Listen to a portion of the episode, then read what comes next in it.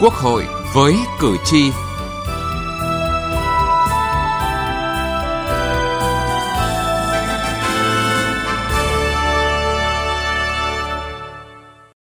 Thưa quý vị và các bạn, trong bối cảnh dịch bệnh COVID-19 phức tạp và có những diễn biến khó lường, việc huy động và thực hiện có hiệu quả các nguồn lực để phòng chống dịch bệnh và phát triển kinh tế có ý nghĩa quyết định nhằm đạt được mục tiêu kép. Với nguồn ngân sách nhà nước hạn chế, những vấn đề trong huy động, phân bổ, quản lý, sử dụng nguồn lực đã được nhiều đại biểu Quốc hội thẳng thắn phân tích và đề xuất giải pháp. Chương trình Quốc hội với cử tri hôm nay, chúng tôi đề cập nội dung này.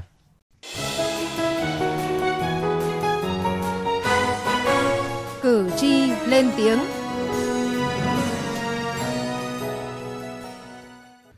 Thưa quý vị và các bạn, trong những ngày này, khi cả nước đang gồng mình cho nhiệm vụ phòng chống dịch, nguồn lực càng trở nên quan trọng, nhất là trong yêu cầu vừa phòng chống dịch, vừa giữ ổn định và phát triển kinh tế. Từ thực tế công việc của mình, ông Phạm Quang Thái, trưởng văn phòng tiêm chủng miền Bắc, Viện Vệ sinh Dịch tễ Trung ương cho rằng việc huy động nguồn lực không chỉ dựa vào ngân sách nhà nước mà cần từ bên ngoài cái lượng kinh phí mà có thể phải bỏ ra để chúng ta có được vaccine là rất lớn. Như thế nếu mà chúng ta cứ lúc nào cũng nghĩ rằng là nhà nước sẽ phải lo cho cái vấn đề này thì nhà nước cũng sẽ rất vất vả. Thế thì trong những cái tình huống như vậy chúng ta vẫn phải nỗ lực hết sức để chúng ta có được nguồn vaccine để đem về. Thế còn từ người dân, ờ, doanh nghiệp và đặc biệt là những cái nhà hảo tâm hoàn toàn có thể là giúp cho cái việc này đẩy nhanh hơn thông qua những cái kênh gián tiếp hoặc là những cái kênh mà không chính thống để vaccine vẫn có thể về được Việt Nam. Cùng với nhiệm vụ lớn phòng chống dịch, nhiệm vụ tập trung thường xuyên và lâu dài là ổn định và phát triển kinh tế của đất nước.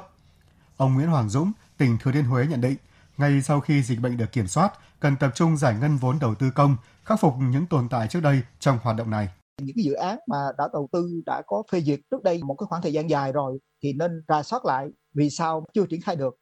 Thứ hai là tổ chức một cái nguồn lực thật là tốt à, từ vấn đề về tiền à, là ngân sách cho tới vấn đề nguồn nhân lực là hàng hàng đầu một, một cái vấn đề nữa là khi mà dự án được phê duyệt thì phải có một sự đồng bộ từ cái khâu triển khai thực thi rồi không kiểm tra giám sát, rồi cái khâu nghiệm thu, thì cái đầu tư công nó mới thật sự mang lại hiệu quả. Tại kỳ họp thứ nhất, Quốc hội khóa 15 đã thông qua nhiều nghị quyết quan trọng như nghị quyết về kế hoạch phát triển kinh tế xã hội 5 năm 2021-2025, nghị quyết về kế hoạch tài chính quốc gia và vay trả nợ công 5 năm giai đoạn 2021-2025, nghị quyết về kế hoạch đầu tư công trung hạn giai đoạn 2021-2025, nghị quyết về chủ trương đầu tư chương trình mục tiêu quốc gia xây dựng nông thôn mới và nghị quyết phê duyệt chủ trương đầu tư chương trình mục tiêu quốc gia giảm nghèo bền vững giai đoạn 2021-2025. Ông Hà Văn Tuấn, Chủ tịch Hội đồng Nhân dân thị xã Hương Trà của tỉnh Thừa Thiên Huế mong muốn. Chúng tôi mong muốn à, Quốc hội sẽ sớm phân bổ à, kinh phí và nguồn vốn đầu tư à, trung hạn giai đoạn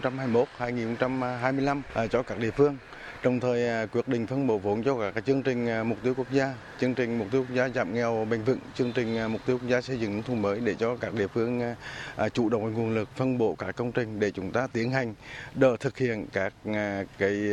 chương trình đầu tư công và thực hiện các chương trình mục tiêu quốc gia ngay từ những năm đầu của kế hoạch 5 năm 2021-2025. Cùng với việc các địa phương chủ động, linh hoạt, trách nhiệm trong triển khai các nguồn lực, điều định và phát triển kinh tế xã hội, Trước những khó khăn do dịch bệnh gây ra, việc phân bổ sử dụng nguồn lực cần có trọng tâm, trọng điểm, ưu tiên những đầu tàu phát triển kinh tế của vùng, của khu vực, làm lực đẩy cho những địa phương khác. Đây là ý kiến của ông Dương Văn Bé ở quận Cá Răng, thành phố Cần Thơ. Trong bằng sông Cửu Long thì tôi muốn cái thứ nhất là cái hạ tầng cơ sở.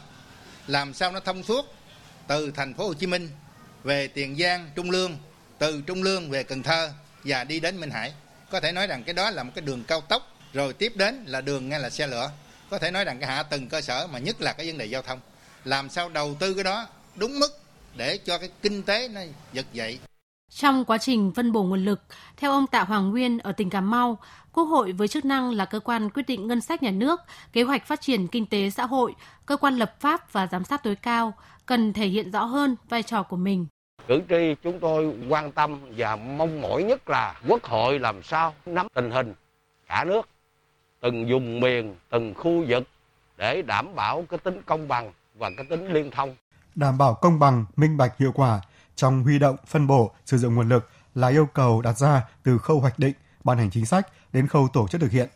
Đây cũng là bài toán khó bởi trong từng lĩnh vực, từng hoạt động cụ thể, vấn đề bảo vệ lợi ích nhóm, lợi ích cục bộ có thể diễn ra.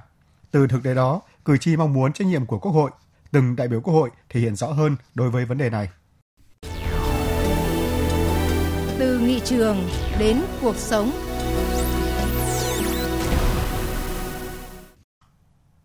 Thưa quý vị và các bạn,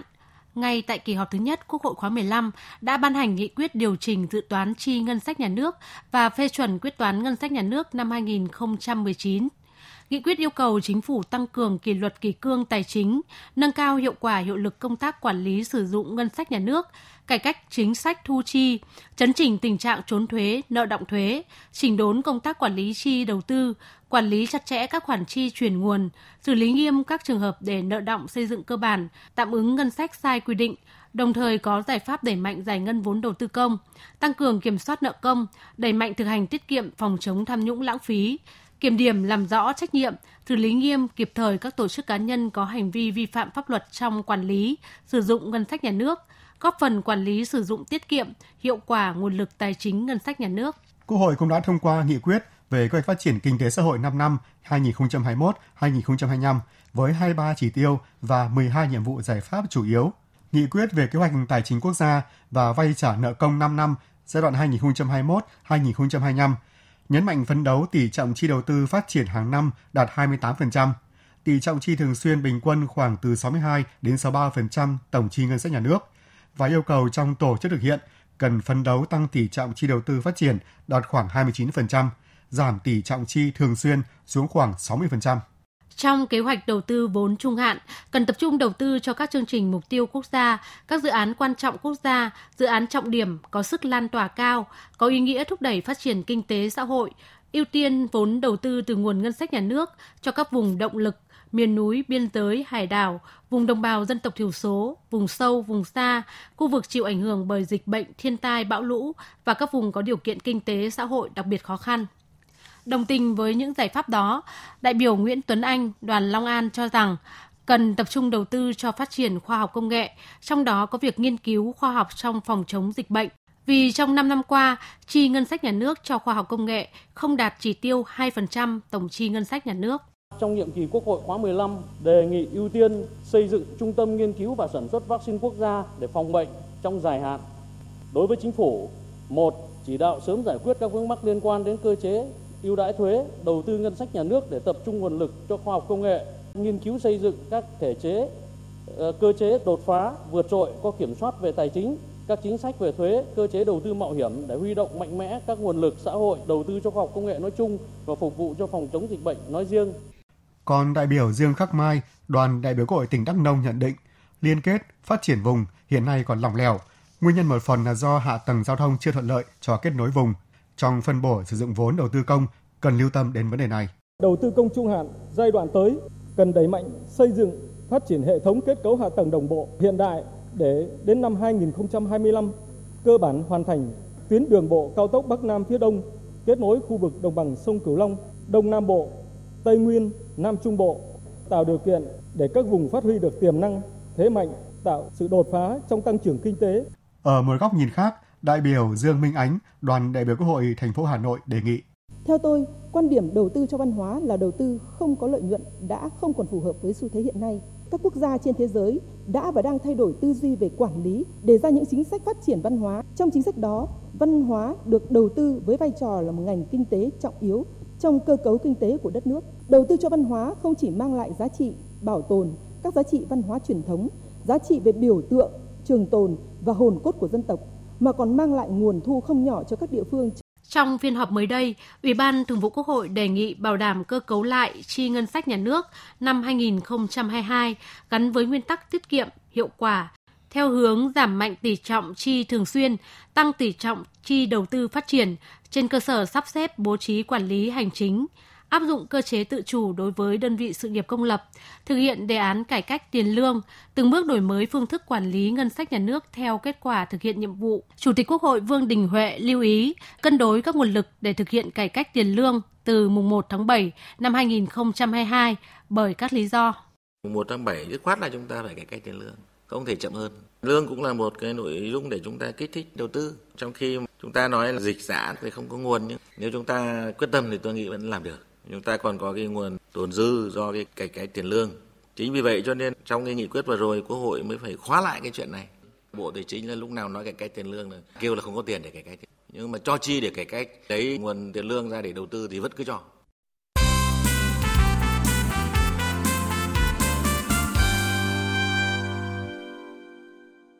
Thưa quý vị và các bạn, để huy động, phân bổ, quản lý và sử dụng nguồn lực hiệu quả, việc ban hành các cơ chế chính sách kịp thời tạo điều kiện thuận lợi có tính thúc đẩy các hoạt động đóng góp sử dụng nguồn lực là rất cần thiết. Lấy ví dụ từ thực tiễn, đại biểu Phạm Khánh Phong Lan, đoàn đại biểu Quốc hội Thành phố Hồ Chí Minh cho rằng trong thời điểm dịch Covid-19 đang diễn biến phức tạp tại một số địa phương, đặc biệt là Thành phố Hồ Chí Minh thì cần quy định các cơ chế mở để thu hút các nguồn lực phòng chống dịch và cũng như ổn định phát triển kinh tế xã hội. Ở ngoài xã hội chúng ta vẫn thấy xuất hiện rất nhiều những cái nhóm thiện nguyện nhỏ. Chúng ta phải ghi nhận và biết ơn tất cả những tấm lòng đó. Còn đối với nhà nước thì nên nghiên cứu để có những cái cơ chế để cho cái những cái mặt hàng đó, những cái tấm lòng đó nó đến được với nơi cần giúp đỡ mà một cách nhanh nhất. Trong điều kiện ngân sách nhà nước hạn chế, đại biểu Nguyễn Thị Xuân, đoàn đại biểu Quốc hội tỉnh Đắk Lắk đề nghị trong cái bố trí nguồn lực thì cũng cần phải có những cái uh, nguyên tắc phân bổ rõ ràng và phải ghi rõ cái hướng ưu tiên để tránh cái giàn trải, tránh cái vấn đề nước chảy chỗ trũng. Công khai, minh bạch, công bằng trong huy động, phân bổ, sử dụng nguồn lực là yếu tố quan trọng để sử dụng nguồn lực có hiệu quả. Theo đại biểu Nguyễn Hữu Toàn, Phó chủ nhiệm Ủy ban Tài chính Ngân sách của Quốc hội, thì điều đó phụ thuộc vào rất nhiều yếu tố. Trong cái thời gian tới cần tăng cường các cái biện pháp về, về phân cấp, phân quyền gắn với cả cái uh, trách nhiệm cá nhân của người đứng đầu trong việc triển khai thực hiện. Trước những diễn biến khó lường của dịch bệnh COVID-19, việc huy động, phân bổ, quản lý và sử dụng kịp thời, linh hoạt, hiệu quả nguồn lực là yếu tố quyết định để vượt qua khó khăn, thách thức, đồng thời sớm ổn định và phát triển đất nước. Điều này đòi hỏi Quốc hội hoàn thiện hệ thống luật kịp thời, điều chỉnh các vấn đề thực tiễn đang đặt ra, hạn chế tối đa cơ hội cho lợi ích nhóm phát sinh, đảm bảo sự ưu tiên có trọng tâm và trọng điểm, nhưng cũng đảm bảo công bằng, vừa thúc đẩy các đầu tàu kinh tế phát triển, vừa đảm bảo an sinh xã hội. Đồng thời để đảm bảo các nguồn lực được sử dụng hiệu quả, công khai và minh bạch, Quốc hội, từng đại biểu Quốc hội sâu sát và thực quyền hơn trong thực hiện chức năng giám sát tối cao. Nghị trường bốn phương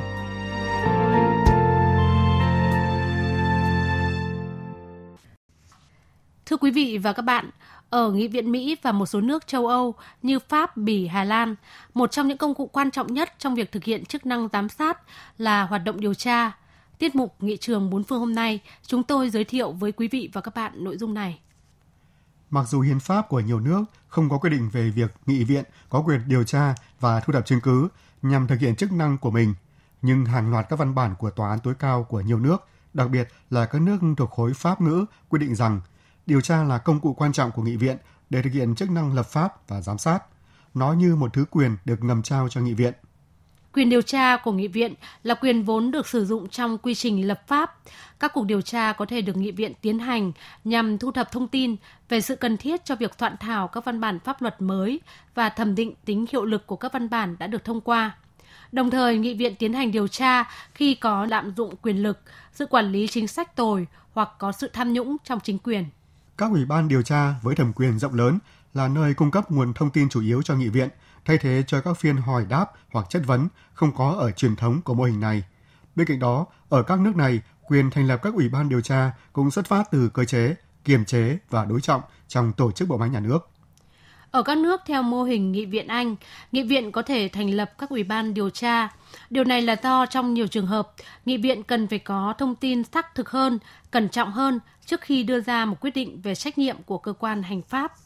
Trong các trường hợp này, nghị viện không sử dụng các ủy ban thường trực là để đảm bảo tính hiệu quả của hoạt động điều tra, bởi vì phạm vi điều tra của ủy ban có thể chuyên sâu hơn, cần đến cả các thành viên bên ngoài nghị viện, chứ không chỉ các nghị sĩ nghị viện. Tuy nhiên, so với nghị viện ở các nước Cộng hòa Tổng thống, Ủy ban điều tra ít được sử dụng hơn ở các nước có chính thể Cộng hòa Đại nghị. Thưa quý vị và các bạn,